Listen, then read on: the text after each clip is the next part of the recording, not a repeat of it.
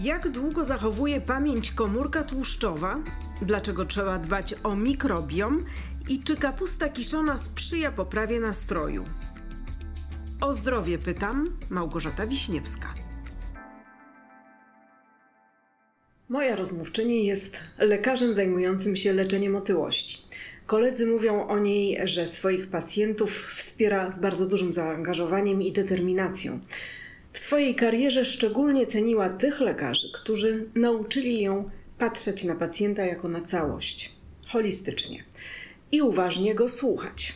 Gdyby nie została lekarzem, być może byłaby dziś tłumaczem albo menadżerem dużej korporacji, choć jak mówi, wszystko jeszcze przed nią.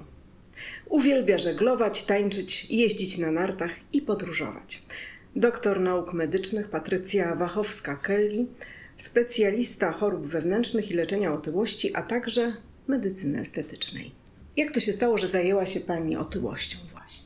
Tak naprawdę, e, żeby zająć się otyłością, e, wyszło to od pacjenta albo od wielu pacjentów, których e, leczę w swojej klinice, a tak naprawdę których diagnozowałam, czyli robiłam takie przeglądy stanu zdrowia, czyli sprawdzałam, jak wygląda jakość i jak wyglądają wyniki badań w zależności od oczywiście płci. Te wyniki były troszkę inne, jakie robiliśmy, i okazało się, że większość moich pacjentów, którzy się zgłaszali, mieli nadwagę i otyłość. Jak sobie rozmawialiśmy na podsumowanie dnia e, o tym, jak powinno wyglądać prawidłowe żywienie, jak powinny wyglądać prawidłowa aktywność fizyczna, jak powinny wyglądać nasze zachowania, żebyśmy my się czuli lepiej. Pacjenci, no dobrze, pani doktor, no ja już to robiłam, ja już tam to robiłem, nic nie daje rady, to dalej nie idzie. A czy pani doktor mogłaby mi jakoś pomóc? Bo słyszałem, że niektórzy lekarze mogą. No i tak naprawdę moje doświadczenie tak było z takiej potrzeby rynku.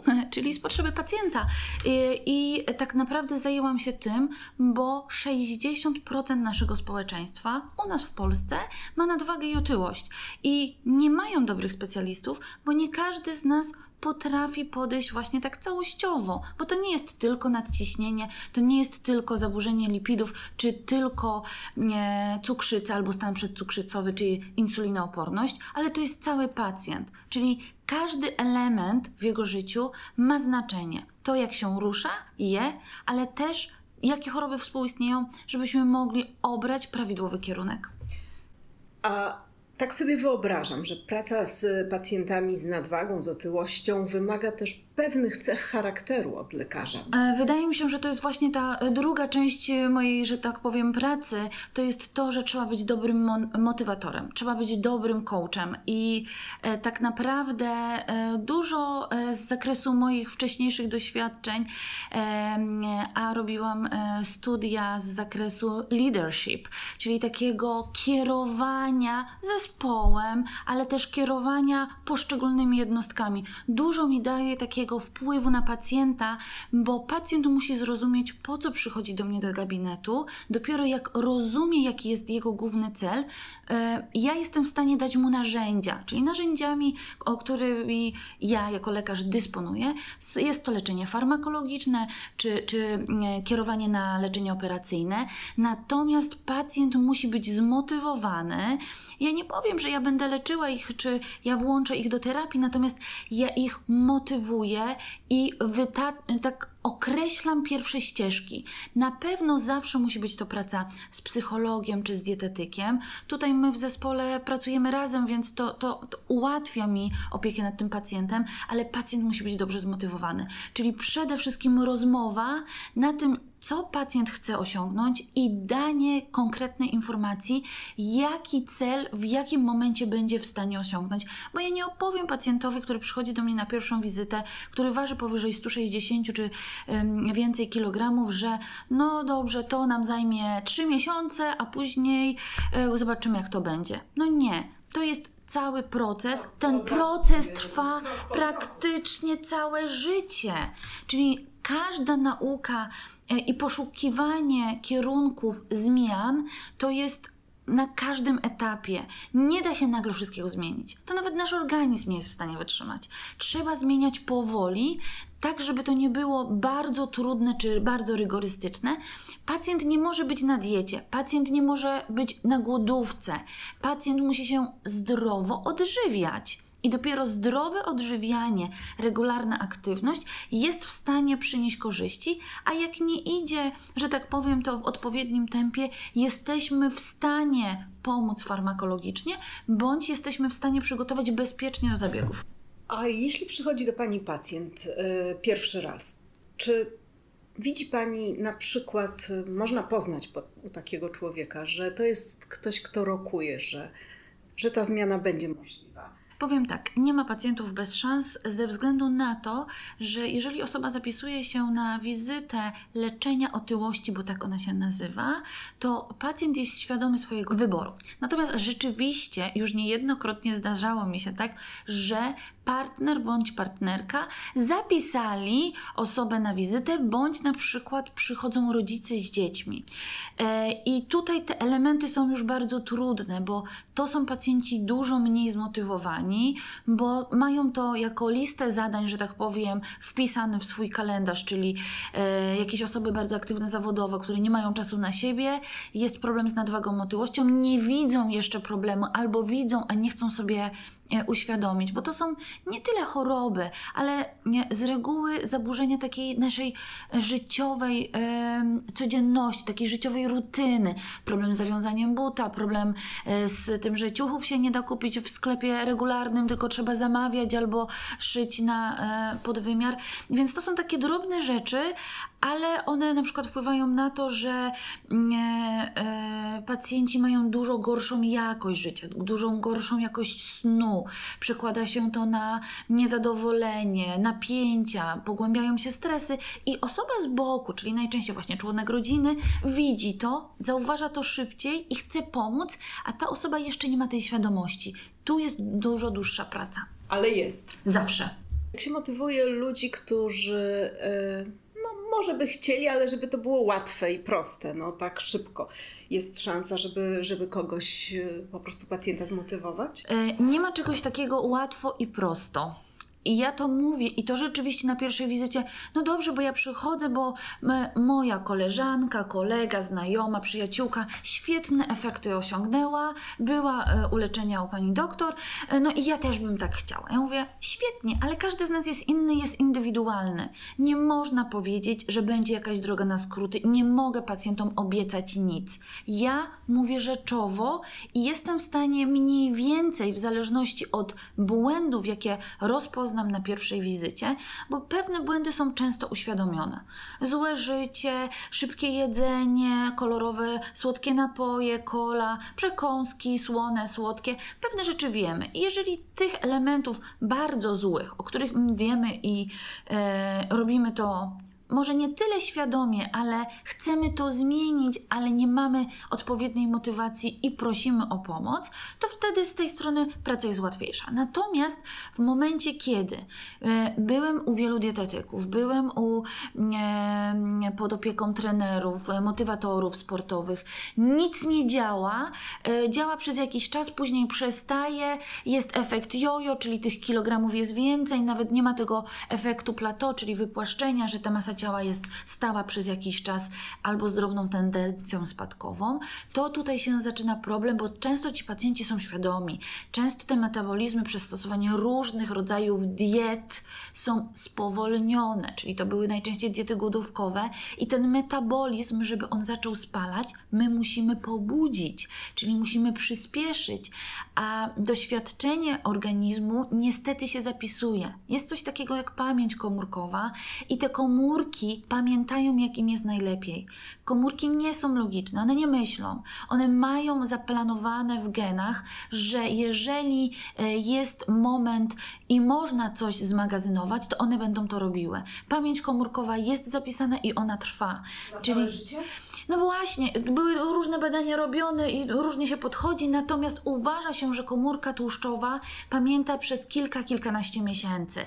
Więc jeżeli zredukujemy masę ciała i utrzymamy ją, dla każdej osoby to będzie inny moment, minimum 3-6 miesięcy, to jest w stanie wtedy ta komórka nauczyć się tej nowej masy ciała, żeby ona była zapamiętana i do tego dążyła. Tej zredukowanej. Natomiast jak ten okres jest krótszy, to niestety nie ma tej zachowanej już pamięci. Czy każdą otyłość należy leczyć e, chirurgicznie? To znaczy tak, każdą otyłość należy leczyć. Natomiast sposób i metody leczenia są zależne od wielu czynników. Natomiast e, rzeczywiście mamy stopnie, stopniowanie tej otyłości. Jest stopień pierwszy, e, drugi, trzeci. Ten trzeci to jest otyłość skrajna, która przekracza BMI powyżej 40 to jest otyłość, która zagraża życiu. Taka otyłość zawsze jest wskazaniem do zabiegów operacyjnych. Czyli nieważne, w którym momencie życia pacjent będzie miał taką otyłość, to nawet jeżeli schudnie kilka, kilkanaście kilogramów, to zawsze ma wskazanie już do zabiegów operacyjnych.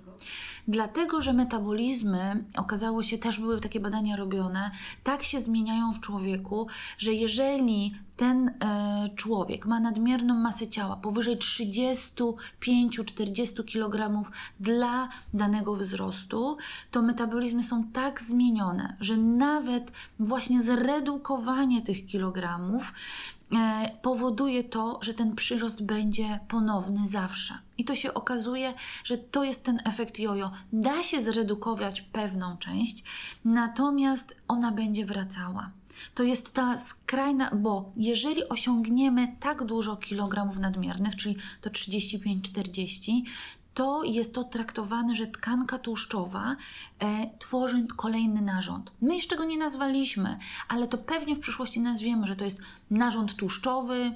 E, to nie jest sama tkanka to jest kolejny narząd, kolejny narząd produkcyjny. On produkuje hormony. Najczęściej to są hormony kobiece, czyli estrogeny. U mężczyzn ale... też? Oczywiście, dlatego u mężczyzn spada poziom testosteronu i jeszcze mają gorszą jakość życia. Nie tylko życia seksualnego, ale również życia takiego codziennego, bo niski poziom testosteronu u mężczyzn oznacza nasilenie objawów depresyjnych na przykład i stres u takich mężczyzn, no niestety dużo dużo większe konsekwencje, nawet w pracy wywołuje.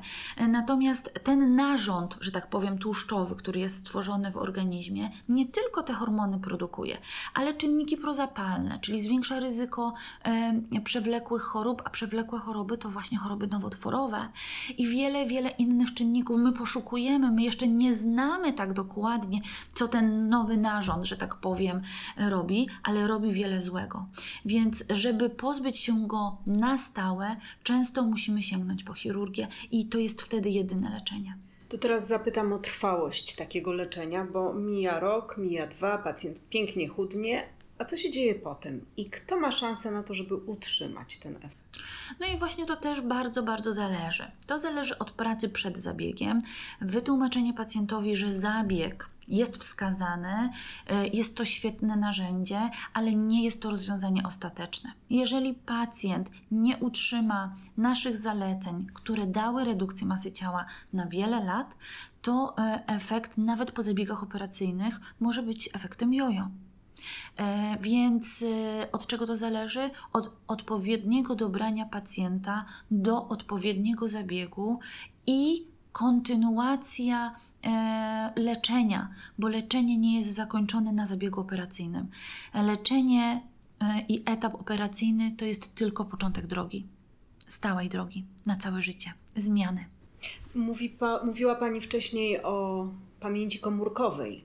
E, ja sobie wyobrażam, że pacjent może mieć takie e, głęboko gdzieś tam tkwiące e, przyzwyczajenia, nawyki, że w takich trudnych chwilach po prostu zaczyna wracać do starych schematów i do tych swoich ulubionych sposobów, nie wiem, redukcji stresu czy radzenia sobie po prostu z różnymi napięciami. No i sięga po to jedzenie w takich trudni, trudniejszych momentach.